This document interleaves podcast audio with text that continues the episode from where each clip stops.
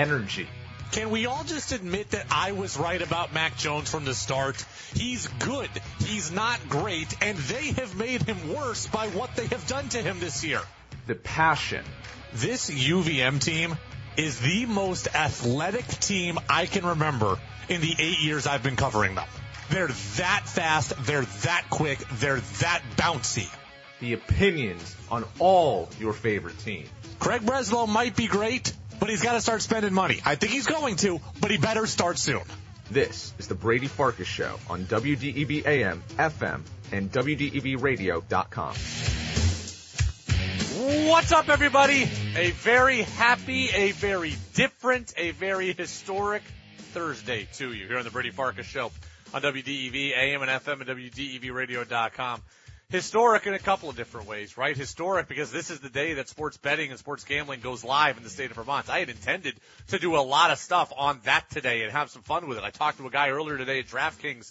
I was going to play the interview. Maybe you'll hear a little bit of it in this show, but really it's going to be a Bill Belichick-based show. Historic Thursday in that Bill Belichick out as head coach of the Patriots after 24 years, after unprecedented success. 24 years, 9 Super Bowl appearances. One Super Bowl for every 2.8 years coached or whatever in New England is insane. 6 Super Bowl titles, 1 title for every 4 years he coached here. An NFL record 31 playoff wins, 292 and 120 overall.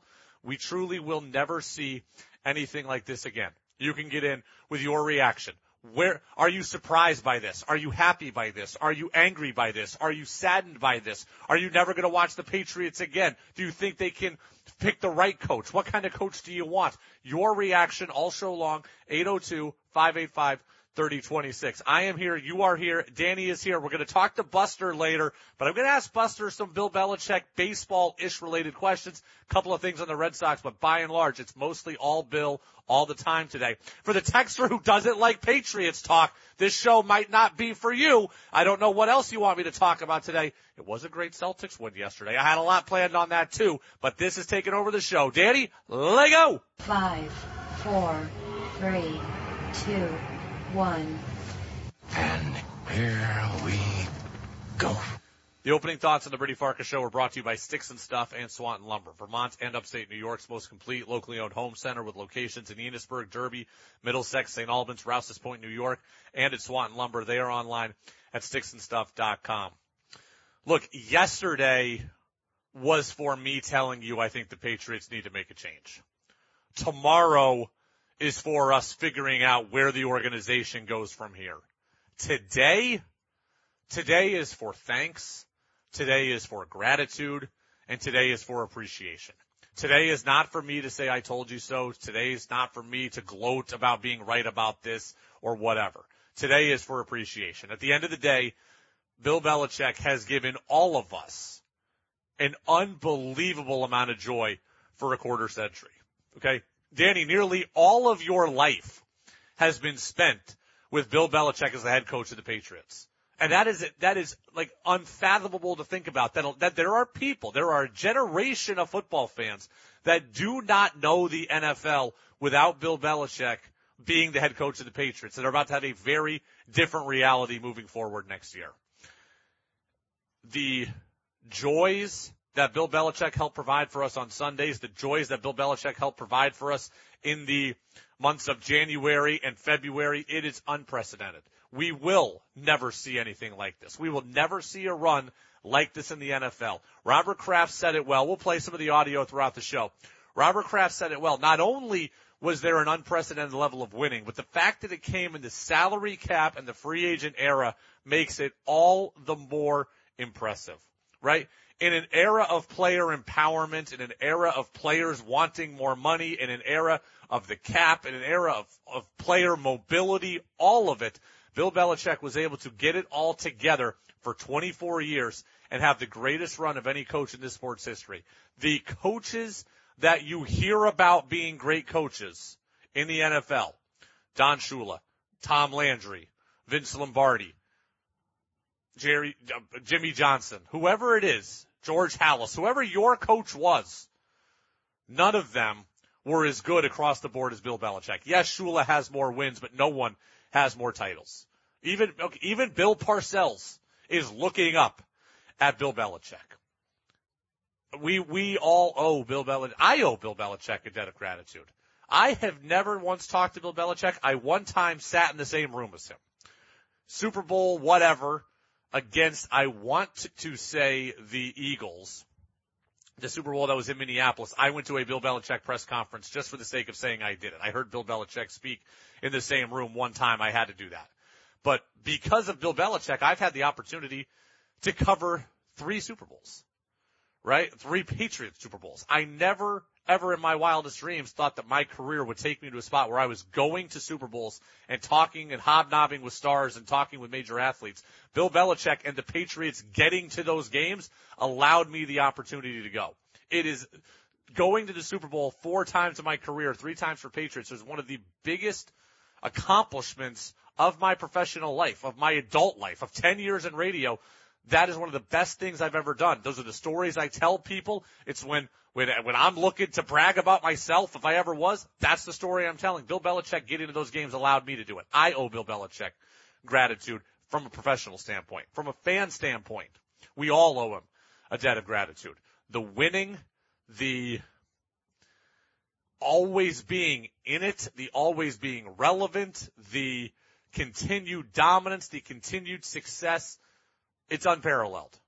And I think, and maybe I'll talk about this with Buster, but I was trying to think of teams in sports that were really good and kind of how quickly they fizzled. Look at the Yankees, right? The Yankees were awesome. They won a title in 96. They won a title in 98. They won a title in 99. They won a title in 2000. Right, they won 4 titles in 5 years.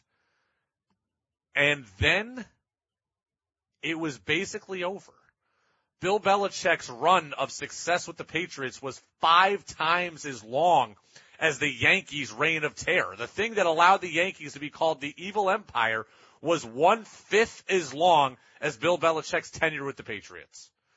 I think about the Bulls of the 90s, and there were 2 iterations of the Bulls of the 90s, right? There were 2 separate three-peats in there, but you're talking about the Bulls being great. We'll give them an 8-year period. It was 1/3 as long as the period that Bill Belichick was winning in New England, right?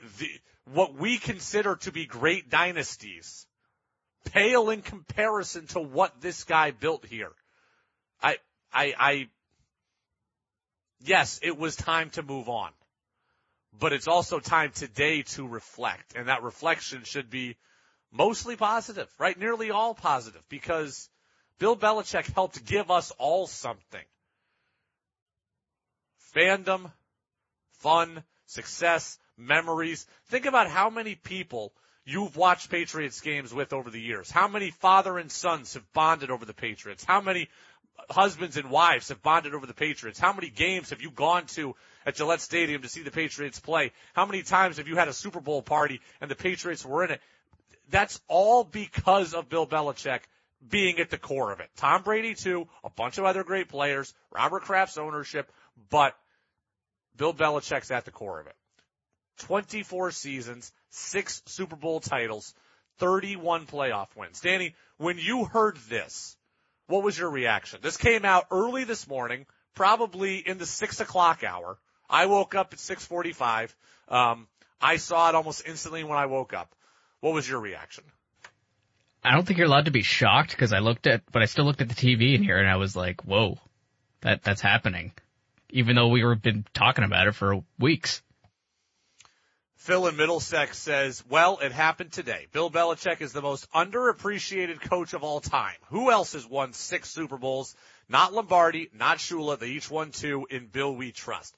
You cannot sit here and say that Bill Belichick is the most underappreciated coach of all time. Bill Belichick is known as the GOAT. Bill Belichick is known as the greatest coach of all time. He's known as the most brilliant football mind of all time. And other people who know football far greater than me have all sat here and said that. Right, Bill Belichick is very, very appreciated. What is you know, what I think the conversation around Bill will go to eventually is, did Bill lose his way? We've got Colin Cowherd who said that. We'll play some of that later. Did Bill lose his way? What about, did Bill evolve enough and all that? People will wonder if Bill was too much in the past rather than looking towards the future. But as far as not being appreciated, I don't buy that. Bill Belichick is absolutely appreciative. Texter says he is not above Lombardi. Why? Right? Vince Lombardi was a great coach. Vince Lombardi is one of the earliest great coaches in football, right? So is George Halas. So is Tom Landry. So are other people from the 1950s. Bill Belichick won 6 titles. He did it in the modern game. While the rules were skewed for offense for the players, from a coaching perspective, the game has never been harder than it is today. And for a long time, Bill Belichick was always the guy ahead of the curve. Maybe we think he's fallen a little bit behind the curve now, but he was always ahead of the curve. It's never been harder in the NFL to be a coach. When you talk about connecting with this generation of players, when you talk about connecting with young people, when you talk about the offensive schemes, when you talk about the emphasis on certain things that weren't an emphasis 25 years ago, the abandonment of the run game and a lot of things, it's harder to be a coach now. Maybe it's a little easier to be a player in some spots, but I think it's harder to be a coach. And you're dealing with more money and more obligations and more media and more social media. I think it's more difficult and all-encompassing now than it's ever been. And Bill Belichick for a long time was at the forefront of it, the cutting edge of it, and found a way to succeed. I don't think he's underappreciated. Tex says, Sports Illustrated ran an article on Belichick in 2004. Said his dogs destroyed his beloved copy of his Paul Brown coaching book. I sent a letter with a copy of that book that I had, seeing he needed it more than I did. Never expected a thing. Months later, in another Lombardi trophy, I got a very nice signed letter from Coach Belichick. Total class.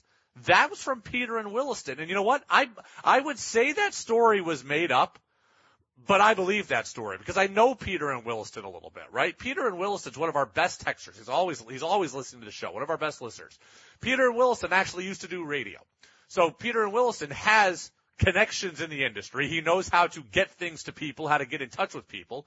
He's also a Cincinnati fan, so the idea he would have Paul Brown's book is absolutely a reality to me. And I think he could very easily get it to Bill Belichick. That is a great story, and I believe that it is true. Like, unequivocally, not a doubt in my mind that that story is true. And that doesn't surprise me from Bill Belichick either. Bill Belichick is a historian, and as gruff as he is with the media and as businesslike as he is with the players, I think at his core, Bill Belichick is a good human being. I don't believe he inspires the locker room properly now, but I believe he is a good human being, so I could absolutely see him doing that. 802-585-3026. All my hater is back, Danny. He says, you should mention St. Mike's being undefeated in the Northeast 10. You have to at least mention them. Congratulations to Coach Eric Eaton. There. I like Eric. I mentioned it. It's 544 here on WDEV, AM and FM at WDEVradio.com. Danny, when we come back, Bill Belichick and Robert Kraft say this was a mutual parting of the ways. Do we believe that, or is that just window dressing the truth? We'll talk about it next on DEV.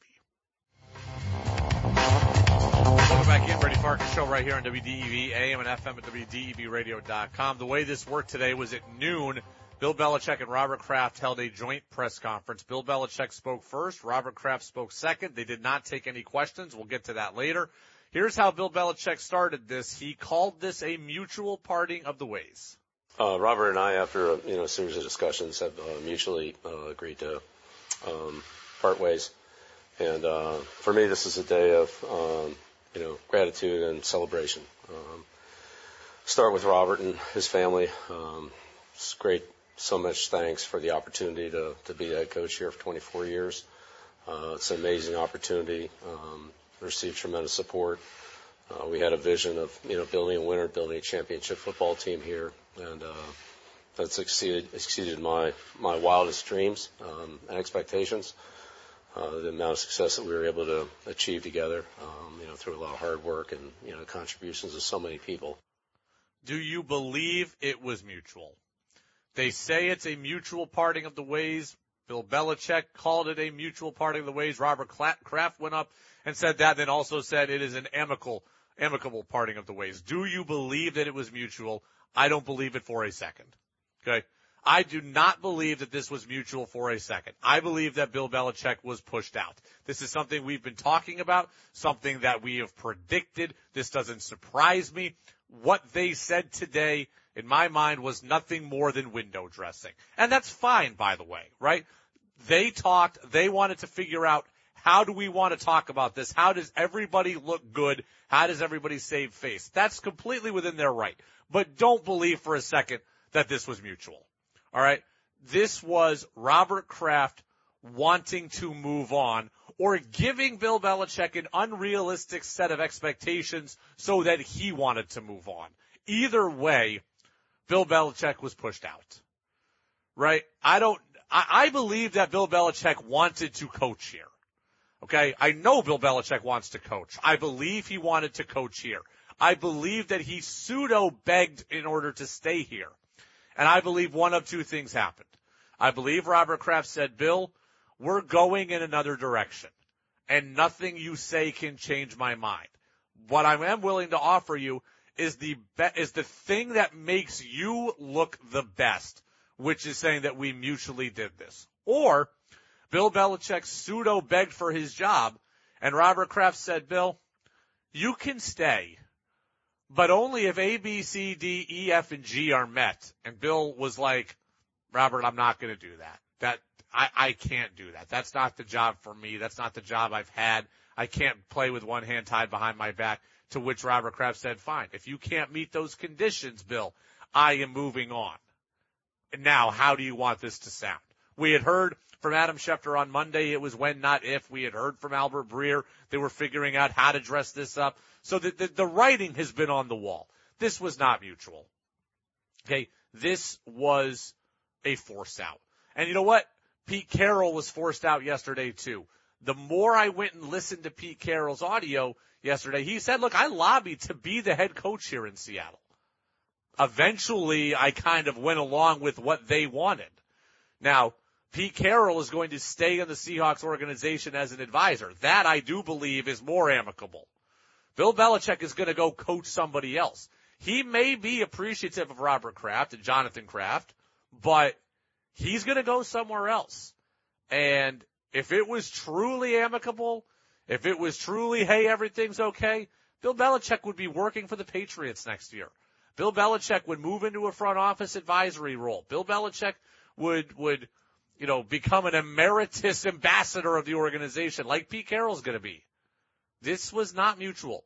This was a firing that they have dressed up to make as nice as possible. And if that's what make them happy, then that's fine. It doesn't matter at all what I think of it. It only matters, how does Robert Kraft sleep at night and how does Bill Belichick sleep at night? How do they want to be perceived? But don't let them fool you into thinking that this was mutual. 802-585-3026. I ask you now, were you surprised that this happened? Were you surprised at the decision that came down today from the Patriots? You know I wasn't. I've been calling for this for months, right? I've been calling since the Patriots got railroaded by Dallas and got railroaded by New Orleans. I've been calling for Bill Belichick to be traded. They ultimately didn't trade him. Robert Kraft said he didn't feel it was right to try to extract every ounce of value out of Bill Belichick for all Bill Belichick has given him. That's fine. But I've been calling for Bill Belichick to be gone since October. So, no, I am not surprised at this. I think this was the right decision. I think this was the right decision for the organization. I think it was the right decision for the future of the organization. What I was surprised at, though, Danny, was how cordial this was today, right? Well, I don't think it was mutual, the decision to part ways. I do think it was mutual, the decision to be classy. And I didn't think we'd get that. I'm of the belief that generally breakups don't end well. And I didn't think that this one was going to end well either. And well, maybe it didn't end well behind the scenes. They certainly did dress it up in a very, very classy way for the fans today, for everyone in attendance, for the media. I did not think we'd get a joint press conference. I thought maybe we'd get a statement from Bill Belichick. I didn't think that we'd see him at the podium at all. I didn't think that you would see them or hear them talk so lovingly about each other, because I figured that there was animosity behind the scenes. And I think there probably is, but they did a good enough job for putting that aside for at least a handful of minutes, the 10 minutes that this press conference went, which I didn't think was going to happen. I thought Bill was going to have to be dragged out kicking and screaming. I thought maybe he'd release a statement, and then I thought he would go out and find another job and come back with the Patriot, with a Robert Kraft style dartboard and throw darts at it every night until he could play the Patriots again. They were classy. They were effusive in their praise of each other, and I thought it was nice. I did think the end was awkward. I did think it was uncomfortable, but I think Bill Belichick is a little awkward and uncomfortable, you know, in the best of times, right? Like, he was going to go for the hug, and Robert Kraft was going to go for the handshake. Kraft was going to go for the hug, and Belichick was going to go for the handshake. When they hugged, they weren't sure how long do we embrace for. Belichick is a little bit sick. Kraft is in his mid-80s. He didn't clearly want to be so close to Belichick because Belichick is a little under the weather. So I thought it was a little awkward. I thought it was a little uncomfortable at the end. But by and large, it was very, very classy, and I did not expect that. The decision to move on, that I expected, that I was ready for. How it played out today, that was something that was different to me. Text says, okay, we got a bunch of texts here. No doubt Kraft respects Belichick. He could have traded him, but firing him was a parting gift to let him go wherever he wants. That's fair. Danny, can you find, I know you have it, but can you pull up the cut where Robert Kraft talks about not trading Bill Belichick? Just let me know. Give me a motion when you have that. All right, you've got it. Go ahead and play that. I didn't think it was right for Tom Brady, who gave us 20 years, and I don't think it's right for Bill. That I think each of them earned the right to be in a position where they should do what's right for us, given what they have done for this franchise. So some people might criticize me for not, you know, extracting as much value, and I understand that. See, I never thought that trading Bill Belichick was bad for Bill Belichick, right? Like, if there's a job out there that Bill Belichick wants, trading Bill Belichick there assures that he gets that job, right? Like, if Bill Belichick wants to coach the Atlanta Falcons, well, if the Patriots just trade him to the Atlanta Falcons, he ends up where he wants anyways. I guess the gift is that, hey, we're not going to hurt your new team by extracting a draft pick from them. We're not going to take the first round pick or the second round pick of the place you're going. I guess that is the benefit. And I guess the benefit also is if Bill Belichick wants to take a year off, now he can. I don't know that Bill Belichick would want that at 71 or whatever Bill Belichick is. I don't know that it would be smart to take a year off, but I heard Tom Curran of NBC Sports Boston say earlier, late last week, maybe Bill would like to take a year off and go into broadcasting. I don't see that, but if Bill Belichick got traded to a team, he's locked into coaching. If Bill Belichick got fired and is now a free agent, he has the freedom to take a year off. The other thing I guess now he has the freedom to do is wait for the playoffs, right? If the Patriots were going to facilitate a trade, they would probably want to facilitate that trade fairly quickly. And he'd be locked into the 7 other teams that are looking for jobs now. This gives him a chance to, okay, what if Dallas fires their coach? What if Philly fires their coach? What if whoever moves on from their coach? Now the playoff teams are available as well. So I don't think that trading him would have been the, like a personal affront to him in any way. But it does open him up more options, so I can see this idea of it being a parting gift. Perhaps Belichick just wanted to go somewhere that has talent so he could coach a winning team now. Well, yeah, we'd all like to coach talented teams, but Belichick's the guy who assembled this roster. So if Belichick doesn't really have a leg to stand on there. The team doesn't have talent. Belichick's the guy who made this team. So yeah, maybe he'd like to jump ship and go to a better team, but he's got to recognize the failure and culpability he has in this team. John in Moncton, I appreciate all that has been the Patriots dynasty. I did not become a Brady hater when he left, nor did I become a Tampa fan. I cheered for them in the 70s and the 80s and so on. I will continue to cheer for them. I appreciate Bill and the Kraft family. I am mildly surprised. Text says, so Bill is out in New England. You've been expecting that for weeks. Can we talk for weeks about who should be the next coach and then talk for weeks about how he's going to change the winning culture in New England? Or change the culture and get back to winning? Let's make it easy. I think Vrabel should be the next head coach. He has a connection to the Patriots, and he seems to have a good reputation as an NFL head coach. We can talk about that on the other side of the break. We will talk about that. Bob over in Moncton. They could have traded him somewhere he didn't want to go. That would never happen. Right? Like if Bill Belichick is refusing to coach the Falcons or the Commanders or whatever, they're not going to trade for him. Like that's not going to happen. They were not going to do that. So that was never going to be reality. Let's have a proper mourning period and then move on. That's fair. That's fair. Like, right? That's absolutely fair. Yesterday was for what they should have done. Tomorrow is for what they should do next. Today is for appreciation. I will do a little bit of what they should do next. That'll be based on that text that we just got. Tom Brady has weighed in on Bill Belichick's situation. What did the GOAT have to say about his former boss? I'll tell you what that is after CBS News here on WDEV, AM and FM, and WDEVradio.com.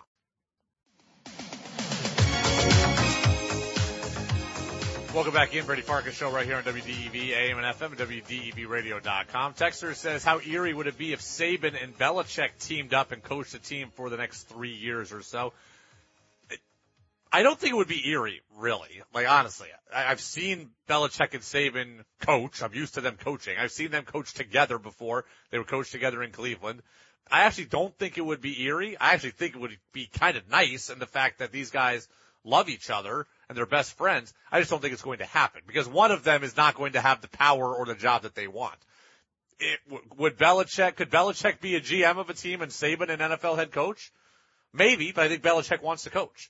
Belichick going to be a head coach and Saban a defensive coordinator? No, I don't think that's ever going to happen. So it wouldn't be eerie. It wouldn't, like, I wouldn't even be surprised by seeing them on the same sideline together. It would surprise me, you know, given the roles that I know that the two of them would want. I don't think they could make it work, but that's really the only limiting factor in that. If they worked together again, it wouldn't have shocked me. We'll get Buster Olney with us here, by the way, in about 15 minutes or so. Buster, I think Buster and I are going to talk a little bit about Belichick because I've actually got some baseball tie-ins to Belichick. And there is a little bit of Red Sox news I want to ask him too, but mostly it's all Bill all the time. Tom Brady weighed in on Belichick today on social media, and I'm reading this word for word. I'm incredibly grateful to have played for the best coach in the history of the NFL.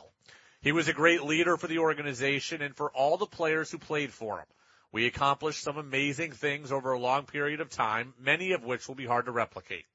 He worked every day to help us achieve the ultimate goal in the ultimate team sport. And although we were successful, some of the greatest lessons I learned were in the moments where we faced the most challenging adversities. He set the tone for the organization to never falter in the face of adversity and to do what we could do and what was in our control, which was to go out and do our job. I could never have been the player I was without you, Coach Belichick. I am forever grateful, and I wish you the best of luck in whatever you choose next. End quote. Tom Brady with some powerful words there, right? For the people who think that Brady hates Belichick, I offer you that social media post. And I think it's fair to say, as they say, time heals all wounds. I do believe that Tom Brady and Bill Belichick had a bad divorce. I do believe that Tom Brady and Bill Belichick had some real animosity. And I think that Tom Brady will always be resentful of what happened to him at the end in Foxborough. But that was 4 years ago. And Tom Brady's gone through a lot in his life since then, right? Tom Brady has gone through a divorce now. And Tom Brady has won another Super Bowl. Tom Brady has had incredible highs leaving Foxborough. He's had incredible lows leaving Foxborough. He's come back to Foxborough and played. He's come back to Foxborough as and been honored here opening day this year. A lot's happened in 4 years. Does that mean that everything that happened in 2018 is erased? No. But time heals all wounds, and it does appear to have healed it for Tom Brady. And I appreciate the message from Brady about Belichick, because he's right. He never could have been the player he was without Bill Belichick. He was always going to work hard. Belichick made him work harder. He was always going to push himself. Belichick pushed him more, and vice versa. As I've said forever, these two are forever linked, and they made each other better. And as for which one was more important, it's really irrelevant. It doesn't matter. They made each other better. They brought the best out of themselves, and Tom Brady articulated that perfectly earlier today on social media.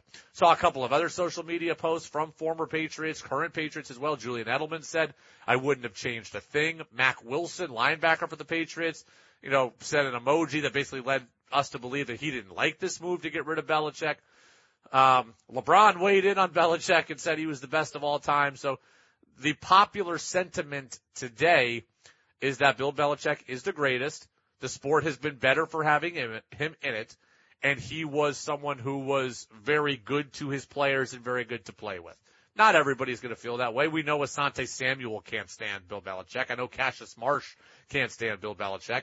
I know Ted Johnson's had some real beef with Bill Belichick in the past. So there's going to be people that don't share Tom Brady's sentiment. But by and large, I think the sentiment has been fairly good today. And I think Bill Belichick deserves that sentiment today, because this is a day of happiness, a day of gratitude, a day of appreciation, and a day of reflection. Danny, there's a lot of different places I want to go here before Buster, but, let me hear a little bit more from the press conference, right? Let's pull up some more of the press conference audio here. Let's hear Bill Belichick, thanking the fans of the Patriots. Bill didn't get real emotional. He held it together well. He did have some pretty effusive praise for the fans in New England though also. And finally to the fans, the fans here are amazing. There's so many memories of the fans, the send-offs, the parades, the Sundays, whatever the situations are, the letters of support, seeing the fans, away from here, at a gas station or a grocery store, or, wherever you bump into them, Patriot fans here, and not just in New England, but they extend nationally and even internationally as I've traveled. It's amazing how far the arm reaches. We saw that this year in Germany. So appreciative of the fans for all the support they've given me, my family, and this football team. Belichick, you could see him he was quivering a little bit there, but again, he held it together. Robert Kraft says this was an emotional day for him. It's hard to put into words, really, when I think back to sitting on those metal benches and that we'd have an opportunity to go to 10 Super Bowls together and bring 6 Lombardi trophies home to Massachusetts. At heart, I will always be a sentimental sports fan. So this is a very emotional day for me.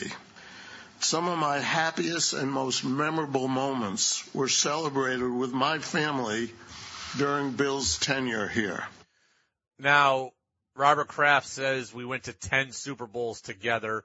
He's referencing Belichick being an assistant coach and the DB coach on that 96 team under Bill Parcells. So if anybody said, hey, it was only 9 Super Bowls, well, there you go, right? It was 10 when you include Belichick being on a staff in Foxborough.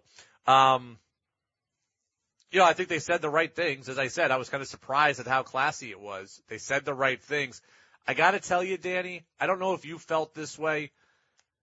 I didn't love the style of this. I didn't love the style of this press conference. It was classy. They said a lot of the right things. I wanted more. And I don't know if you felt that way, but I certainly felt that way. I don't know when Robert Kraft and Bill Belichick are ever going to be in the room together again, right? The reality is this, is that Bill Belichick's going to go somewhere and coach. And let's just say he's there 4 years, right? Until 75, until 76. Well, Robert Kraft's going to be like 87 or 88 at that point.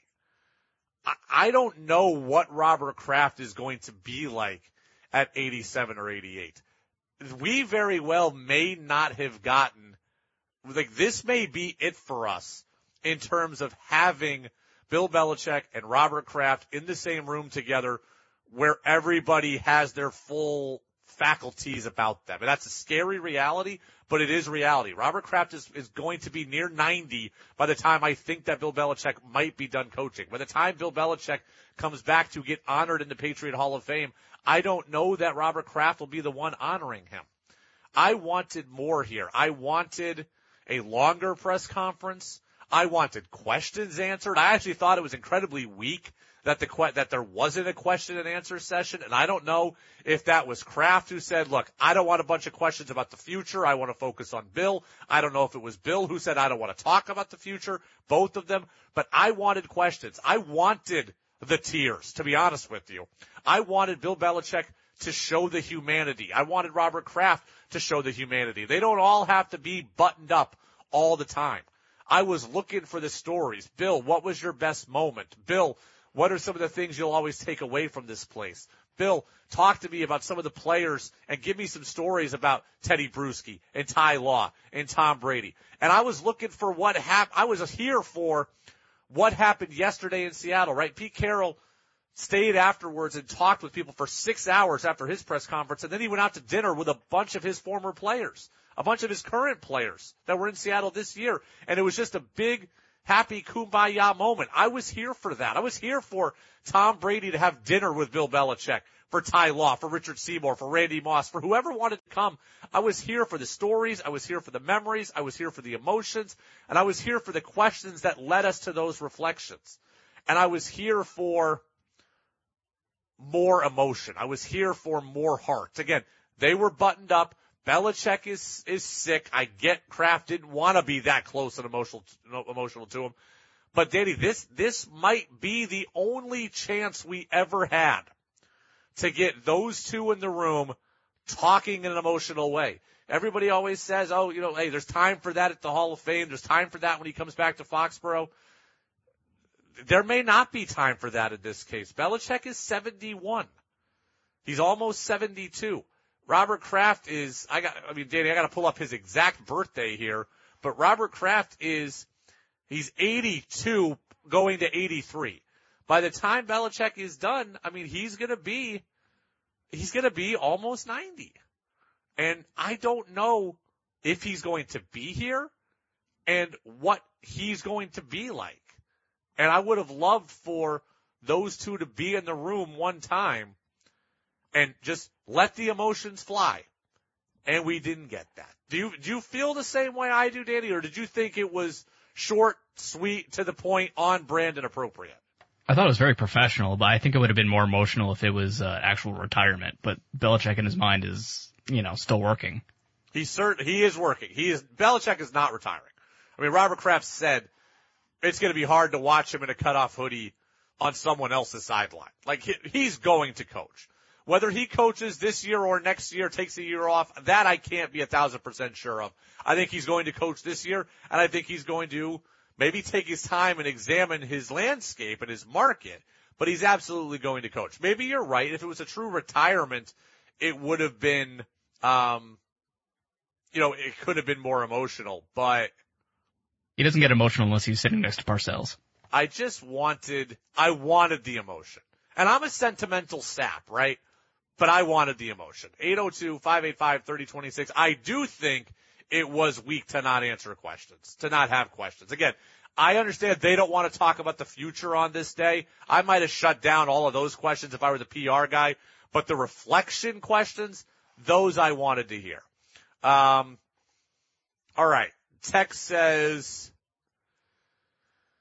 if Dan Quinn doesn't go back to Seattle, he's a defensive coordinator in Dallas, he's my number one choice to replace Belichick. Maybe Eric Bieniemy also could be the job. We'll talk about some of this stuff as we move forward here. Tex says, give me a break, Brady. Let's see. Actually, here we go. I'm really pleased with how the Patriots handled Bill's exit. You rarely see coaches and owners come together in an exit presser unless the coach has earned it. Another class act by the Kraft family. If there was a behind-the-scenes turmoil, at least we have that lasting image of a genuine hug between the two legends in Patriots history. Give me a break, Brady. It was great. That's a fair point, okay? That is a fair point. You do have the lasting image. A little awkward, a little uncomfortable, but you do have a lasting image of togetherness. I just wanted it to go further. That's all, right? What happened today was nice. I just wanted more. So I think it's fair for you to say you were okay with it. I also think it's fair for me to say I wanted the waterworks. I wanted the old players sitting in the back tearing up. I wanted that, and we didn't get that. And I was disappointed, but it doesn't make what happened today wrong. It just didn't go as far as I would have liked.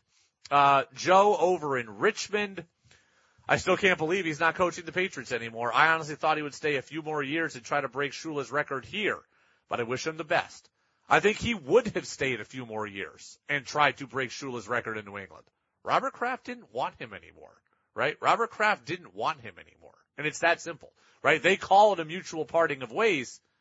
It wasn't, right? That's a window dressed up. It's a window dressing of a firing. And that's fine. If that's what helps them feel better at night, that's cool.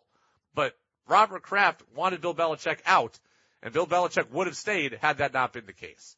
All right, let's transition. We're still going to talk some Bill here. I got to ask a few baseball questions of Buster. Buster's been waiting for us here for a bit. We appreciate his flexibility. Buster Olney, ESPN MLB Insider, is with us now on the Brady Farkas Show. Buster, thank you for being with us today. How are you? I'm doing okay. I'm sure that you are absolutely saturated with conversation around the greatest NFL coach ever. Yes. And what happens next? Yeah, we are certainly talking a lot of reflecting today and a lot of what comes next. Let me relate it to baseball as best I can. You covered the Yankees for a long time. I don't remember exactly what it was like when Joe Torre stopped managing the Yankees. Take me back to that time. What was that like? Well, it wasn't a surprise per se because as George Steinbrenner, the Yankees owner, his health began to fail. Joe and George had a, not a great relationship, but they could work together a little bit. And you could feel the separation begin to develop with, Joe and, the owners of, George Steinbrenner's sons. And it changed the context for everything. And I must say that when you look back on it and the time that he left and maybe where Joe was in his career, I think it worked out. I think it was probably the appropriate time.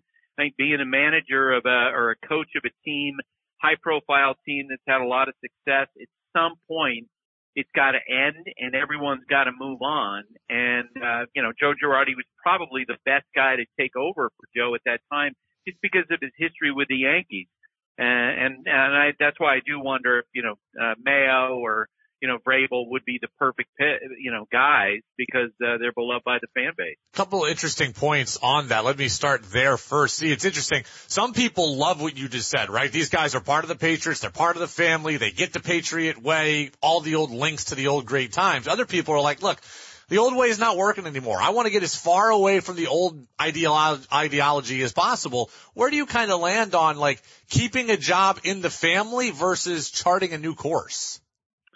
I do think, generally speaking, they should just aim for the coach that they think has the highest ceiling.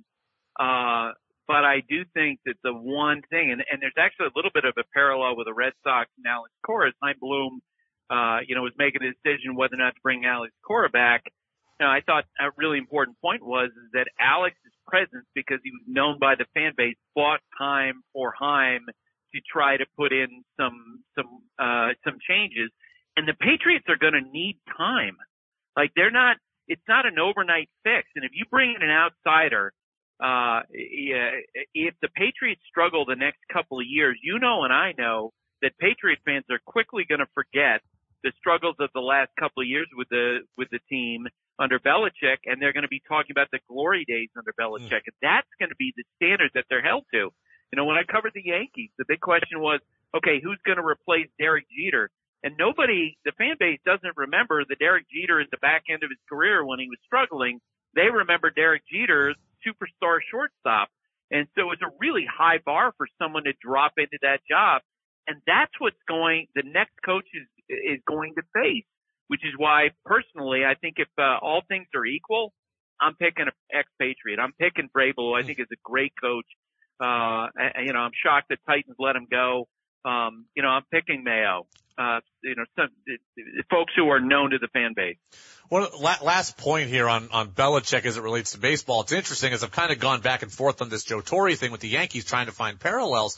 I think the easy thing, and I think what's true, is like it all began to crumble really when Brady left, right? Brady bought into what Belichick was doing for so long. It was kind of always an easy thing to sell. And as those links to Brady and Brady himself go, it's become harder and harder for Belichick to keep up. When I look at the Yankees, I'm like, almost everybody that made Joe Torre great was still there at the end. So I'm surprised to hear you say that it deteriorated so quickly for him in New York because Jeter and Posada and Rivera and Pettit and all those guys were still around. It's kind of surprising for me to hear.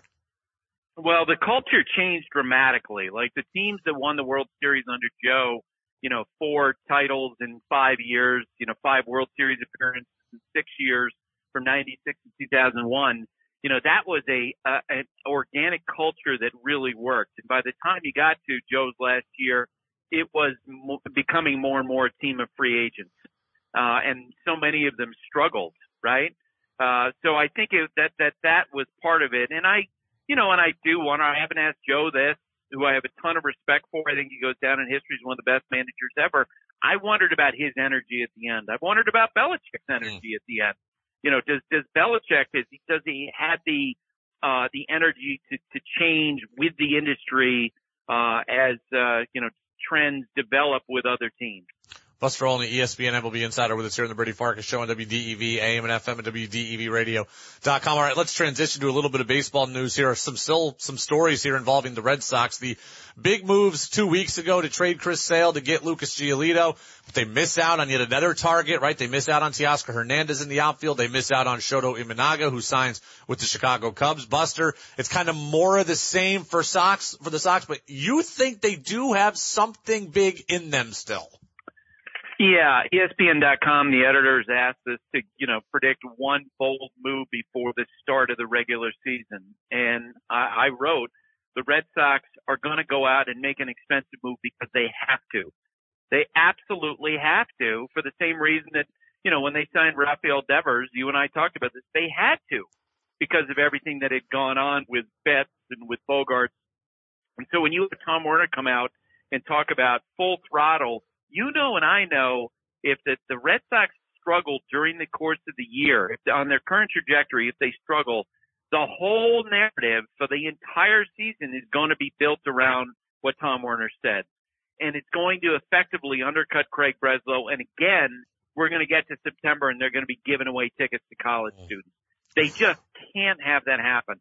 They have to demonstrate to the fan base that, that Tom Werner wasn't full of crap, basically. And that he was serious when he said that, and there are options out there. You can go pay a Jordan Montgomery, who I think is the best fit in the market for them. You can go and, sign a Blake Snell. And I also think that by signing a free agent, it allows Breslow to protect what they have in their farm system and to not, be in a position where he's got to consider trading to get an upgrade with the roster. But they got to do something. They can't just go ahead, status quo and not add to the team that they have at this moment. This wouldn't qualify as a big, expensive move, but what do you think of the rumors surrounding the Red Sox and Jorge Soler? I'd say this. When you begin to look at what they have put together, I think it's a bad idea. And I love Soler. I think he's a really good player, but I don't think he's a great fit for the Red Sox for this reason. Defensively, they were so challenged the last couple of years. And you start out with the fact that, Yoshida's not a good defender. And you and I talked about that from the moment he signed. The perception was he's not that great. If you're going to upgrade the infield, at some point you're going to have to make adjustments with Rafael Devers. And you would assume that might involve, him having some games as designated hitter. Well, Soler is a poor defender on his best day. And so you're suddenly going to have a roster with a bunch of guys who are best suited at DH. I don't see it. Now, maybe as other teams pluck off some of these more expensive options, the Red Sox might say, well, if we add Soler, that'll demonstrate that we're trying.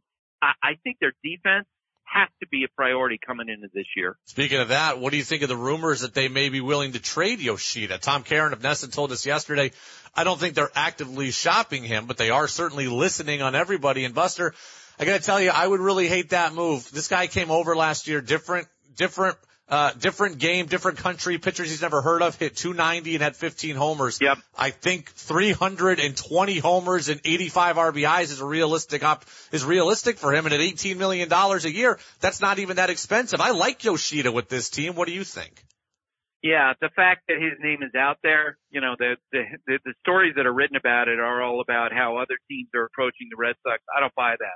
I think if Yoshida's out there, it's because the Red Sox want to make a change. And you know, that, and maybe they feel that inflexibility of their roster between Devers and Casas and Yoshida, you know, the inability to go and do something like a Soler. It would make sense for me just because I think that improving the defense absolutely has to be the number one priority for the 2024 team. You know, Buster, it's not fair. This is an incomplete story right now, but I think yesterday the ESPN Sunday Night Baseball early season schedule got revealed, right? All of April, a couple games in May, yep. Some of June. I want to say it was like 11 games or 13 games. As I recall, there's only one Red Sox game on there. And again, it's incomplete. There very well might be more throughout the season, but it certainly looks like the Red Sox right now are not a big draw, at least at your network. Do you see it that way based on kind of how they pretend to be right now? And look, those decisions are way over my pay grade. But it was interesting that last year we did not max out on Red Sox appearances like, you know, we could have. And, you know, we're going to follow the standings to some degree. And right now, I think on paper, the Red Sox are looking like the fifth best team in the American League East. And whether it's ESPN or Fox or TBS, it's good it's good business for them, for us, if the Red Sox are a good team. And right now, it's hard to make that case. Hard to make that case for sure. Buster, do I have time to ask you one more question? I know, Buster? It's oddly quiet on the line, Danny. Did we lose Buster? Yeah, he just dropped. Oh, well, got to feed that right in your ear, but no. Well, we were spoiler alert. All right, we were. I was going to ask him one more question about the nerdy side of the TV schedule, but that's okay. But we got everything that we needed to there. Buster's great. Yesterday I was kicking out wires by mistake, and today Buster appears to have hit the. Hey, Danny, did you ever do that when you're on the phone? You hit your hit the end button like with your ear or something. Have you ever done that? Oh yeah. Yeah, so I wonder if that happened to Buster. I'll have to have a little fun with that next week. But Buster is great. He doesn't want to trade Yoshida either, neither do I. But he does say it's interesting that if the rumors are out there about him being traded, then they're the ones putting him out there. I don't think that would be a good idea. Like, they want to shed the payroll of Yoshida, the salary, $72 million. I wouldn't look at this point, $18 million a year for a guy who's going to hit 300, could hit 20 home runs. That's not that. But Andrew Benintendi's getting $15 million a year, and he hit like one homer all season last year. So I like Yoshida. I don't want him traded. I like Soler better than Buster does, but I guess his theory is you can't have Yoshida and Soler both because they can't play defense. So if they got rid of Yoshida, then I guess Soler can slide in. But I like Soler as a power hitter. He instantly would make the lineup better, but they need pitching. They need a lot of it. Buster says I think they're going to make a big move still because they just simply have to. Well, it hasn't stopped them yet. They haven't made a big move when they've needed to. So we'll see what happens. 802-585-3026. Interesting question that Buster and I talked about. One of our texters brought it up earlier. It relates to Gerard Mayo and Mike Vrabel. If you are the Patriots, do you like the idea of hiring someone who is in the family, or do you want to completely break away from the Bill Belichick era and the Patriot way? We'll talk about your preferences and mine. That's next on the Brady Farkas Show on DEV.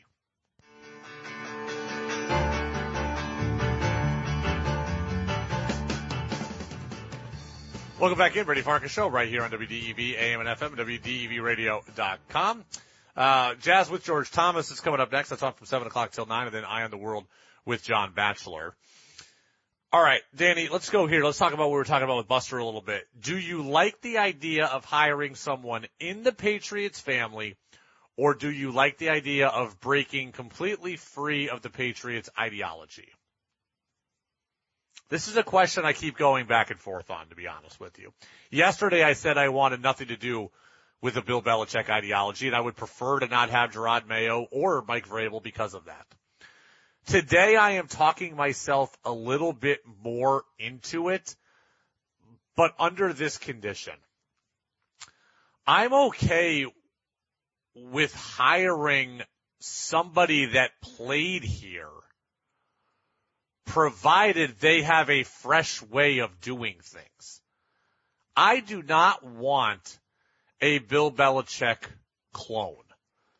Having a Bill Belichick disciple is okay to me if that person is their own person, if that person has new, fresh, innovative ideas. That's really what I think the Patriots need. The Patriots need fresh. The Patriots don't need what was popular in 2002, what worked in 2002. The Patriots don't need someone that will be beholden to the Bill Belichick way. I need somebody that's confident enough in their own skin to be their own person, to develop their own way, their own culture, their own locker room.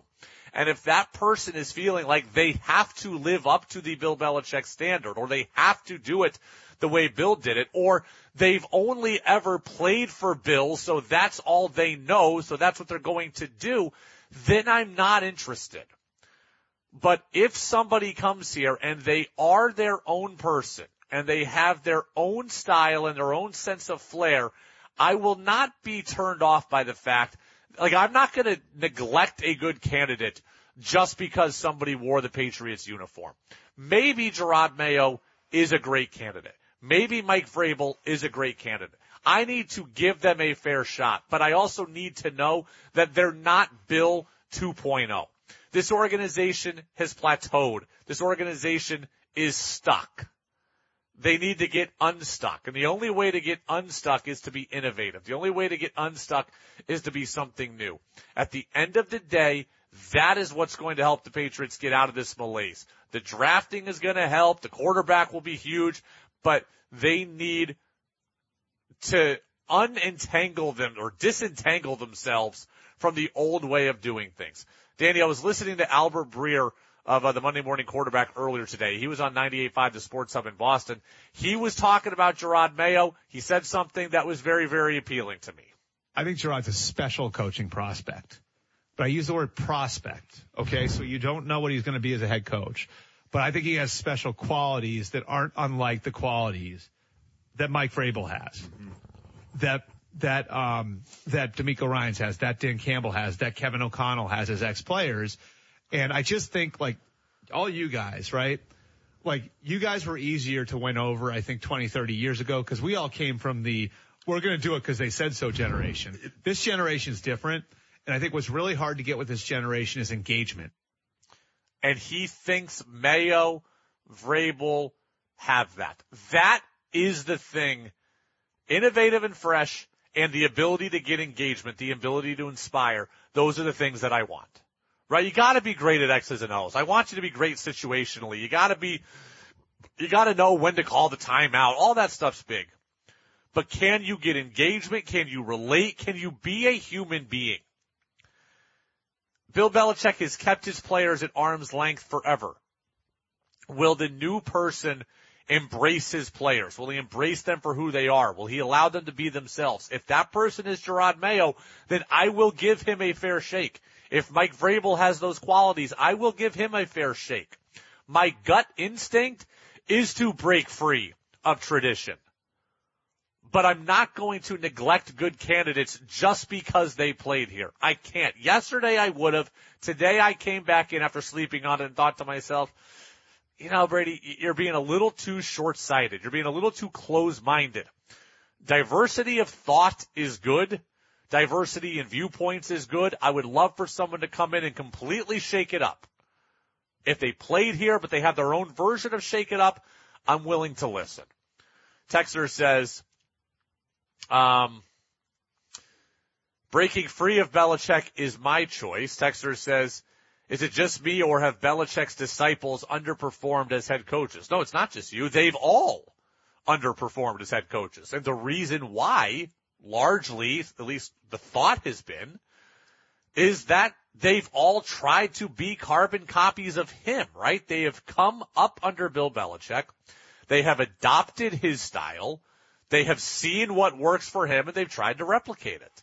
And whether it was Romeo Crennel or Charlie Weiss or Matt Patricia or Joe Judge. Bill O'Brien. Bill O'Brien had a little more success, but Eric Mangini, they've all largely failed, right? They've all largely been failures because they've tried to be Bill 2.0. I can't have Bill 2.0. Gerard Mayo has been working here for a number of years now.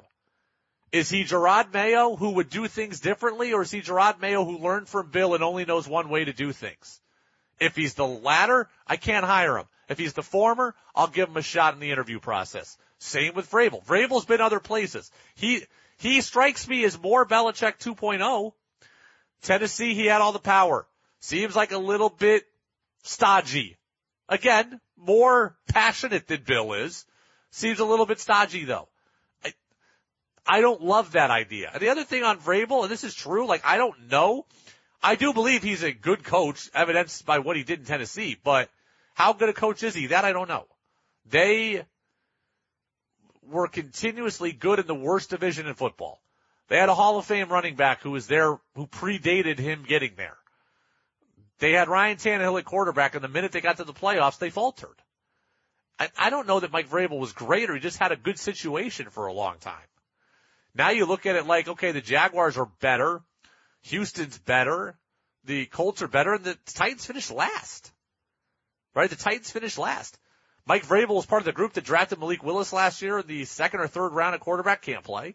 Will Levis, we have no idea about his second round draft pick. We have no idea if he can play. So I'm a little more lukewarm on Vrabel and a little higher on Mayo today.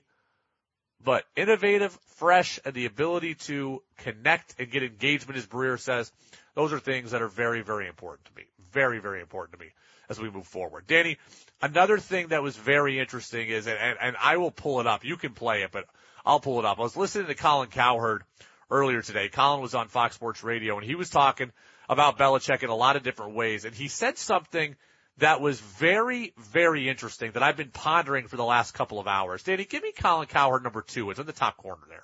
Belichick not only lost his way, I think most of it was because he no longer followed his rules and the Patriot way. No more sacrifice.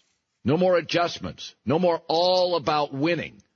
All of it took second place to whatever made Bill comfortable. And increasingly in the last 7 to 8 years, what made him comfortable, and it frustrated Brady until the very end, was adding his kids to the staff, hiring familiar fired retreads, drafting players he wanted to coach, stockpiling picks and not taking any big swings. It's very interesting, and I don't have a great answer on that yet. I'm still pondering it, but I want to bring it to the listeners. 802-585-3026. Did Bill Belichick lose his way? Did Bill Belichick lose his way? I think in some ways, yes. Some ways, yes. Right? The disciplinary problems we saw the last couple of years, we never would have seen with the Patriots in the past. Bill appeared to have tolerated it more than he ever would have. The J.C. Jackson situation, the Jack Jones situation early.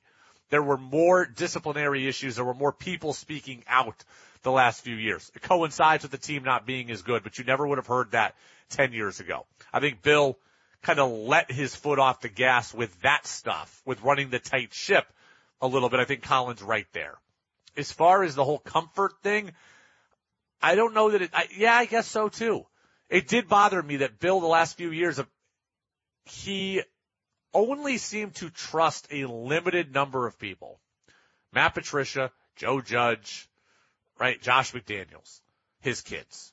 It doesn't bother me that his kids were on staff. Evidently, I believe they know the game also. But he did seem to only trust a small group of people, and that kind of stunted the thought process in the locker room, in the coach's room.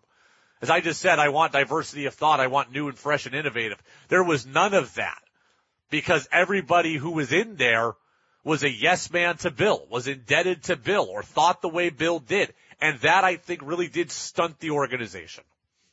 And I've been saying that for a couple of years now, that when Matt Patricia gets fired and you bring him back and you throw him the lifeline, of course he's going to be indebted to you and he's going to go along with what you want. Same with Joe Judge.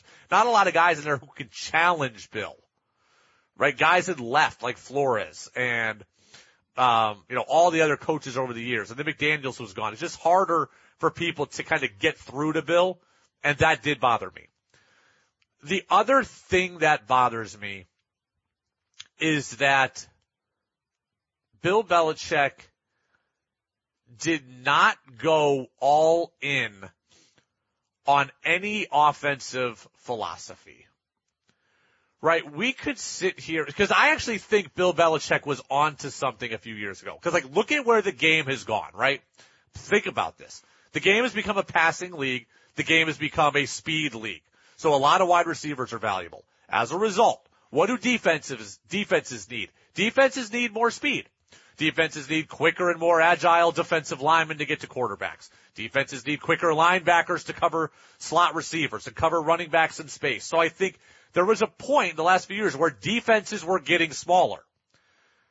If Bill Belichick had said, you know what, you're all going small, I'm going to go the other way, and we're going to play with big offensive linemen, and we're going to pound the rock, and we're going to run the football, and we're going to play with the fullback, and we're just going to run you over, I think that could have worked. Would it have won Super Bowls? I don't know about that. You saw in Tennessee, it didn't. Cleveland, it didn't. But those teams got to the playoffs, and Tennessee got a number 1 seed. If Bill had embraced that and gone all in on investing on the line and investing at running back, I think you would have had a system that would have been very successful in the regular season. Instead, he cut from the line, right? He allowed Trent Brown to go. He allowed Shaq Mason to go, Joe Tooney, Ted Karras. They were all gone. If he had invested in the line and just ran people over, I think that would have worked. They didn't do that. And since they didn't do that, they didn't keep up with the Joneses the rest of the way on offense. They didn't play the speed offensive game, so they were just caught in this hybrid for the last few years where they were doing a little bit of everything and none of it well. It's Brady Farkas show on DEV. Texter says, this is Ross. 100% lost his way. I've noticed that the last few years. I want to see new coaches, and new quarterbacks. Do you think he'll be hired as a defensive coordinator? No, I think he'll be hired as a head coach.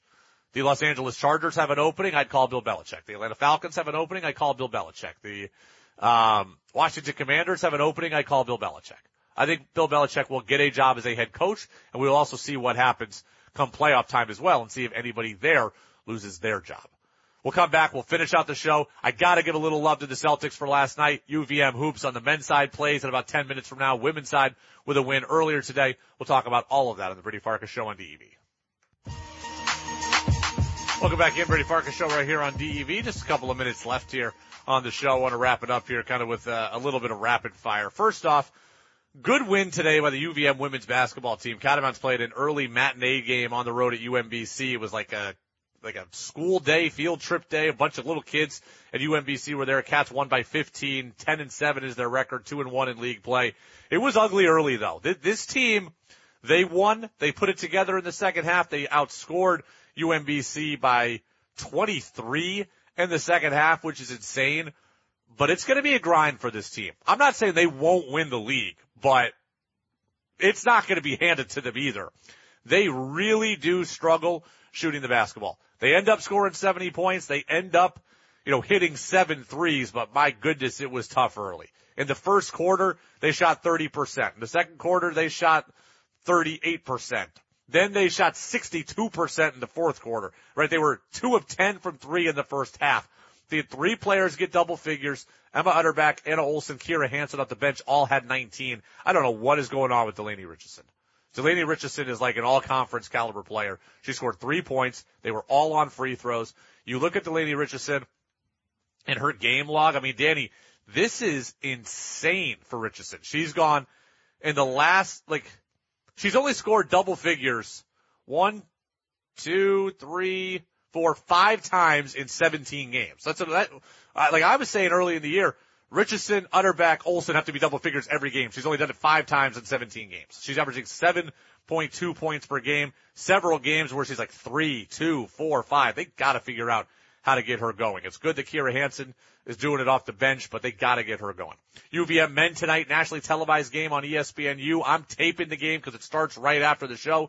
So by the time I get home, I don't want to have missed it. So I'm going to watch the game on tape. So we'll do a recap of that tomorrow. Cats at home at Patrick Gym. If you're on your way into the gym right now or close to it, I hope you have an absolute blast. Those national TV games on ESPNU are always a lot of fun. Danny, Celtics with a win yesterday over the T-Wolves. They're going to play the Bucks tonight, so it's not going to get any easier, but big win yesterday in the front end of the back-to-back. They beat the T-Wolves, number one seed in the West right now, in overtime, 127-120. This one was interesting, right? The C's were down 9 with a handful, 5 minutes left or so in the fourth quarter. 4 minutes left in the fourth quarter. Nickel Alexander Walker was killing the Celtics in the second half. He only had 15 points for the game. I could have sworn he had like 40. It felt like 40, but he was playing very, very well. Celtics did a good job defensively late. Jaylen Brown locking up Anthony Edwards was nice. Tatum with some big shots. Tatum didn't play like the first 5 minutes of the fourth quarter. When he got back in that last 5 minutes of the game, he was absolutely killing them. And Danny, only 3 players in double figures for the Celtics last night. So kind of a different way for them to win. Porzingis didn't play, but 45 from Tatum, 35 from Brown, 12 from Holiday, and that was it. Yeah. Like they got some balanced contributions from other guys, like a bunch of guys with 8 or 9, but this wasn't the 5 guys at double figures we've seen before. Offense was really tough the entire game. I mean, overtime, and I think it was only, what, 111 was the final? Yes, it was 111 going into overtime. Yeah, so, I mean, it was not a high-scoring game. There was a lot of defense being played, a lot of missed shots, and it was just it felt almost like a playoff game with some intensity there. Very, very physical. I'm happy the Celtics won. It's a game I would expect them to win at home, right? Minnesota's the young team, the new team, trying to figure out how to win those games on the road. I'm glad the Celtics were able to keep them at bay and not allow them to get it, because that's a game the Celtics, the experienced team, should win. Thanks to Buster. Happy legal gambling day in the state of Vermont. Do it safely. Do it responsibly. DraftKings, FanDuel, they're all open now. So there you go. Jazz with George Thomas is next on DEV.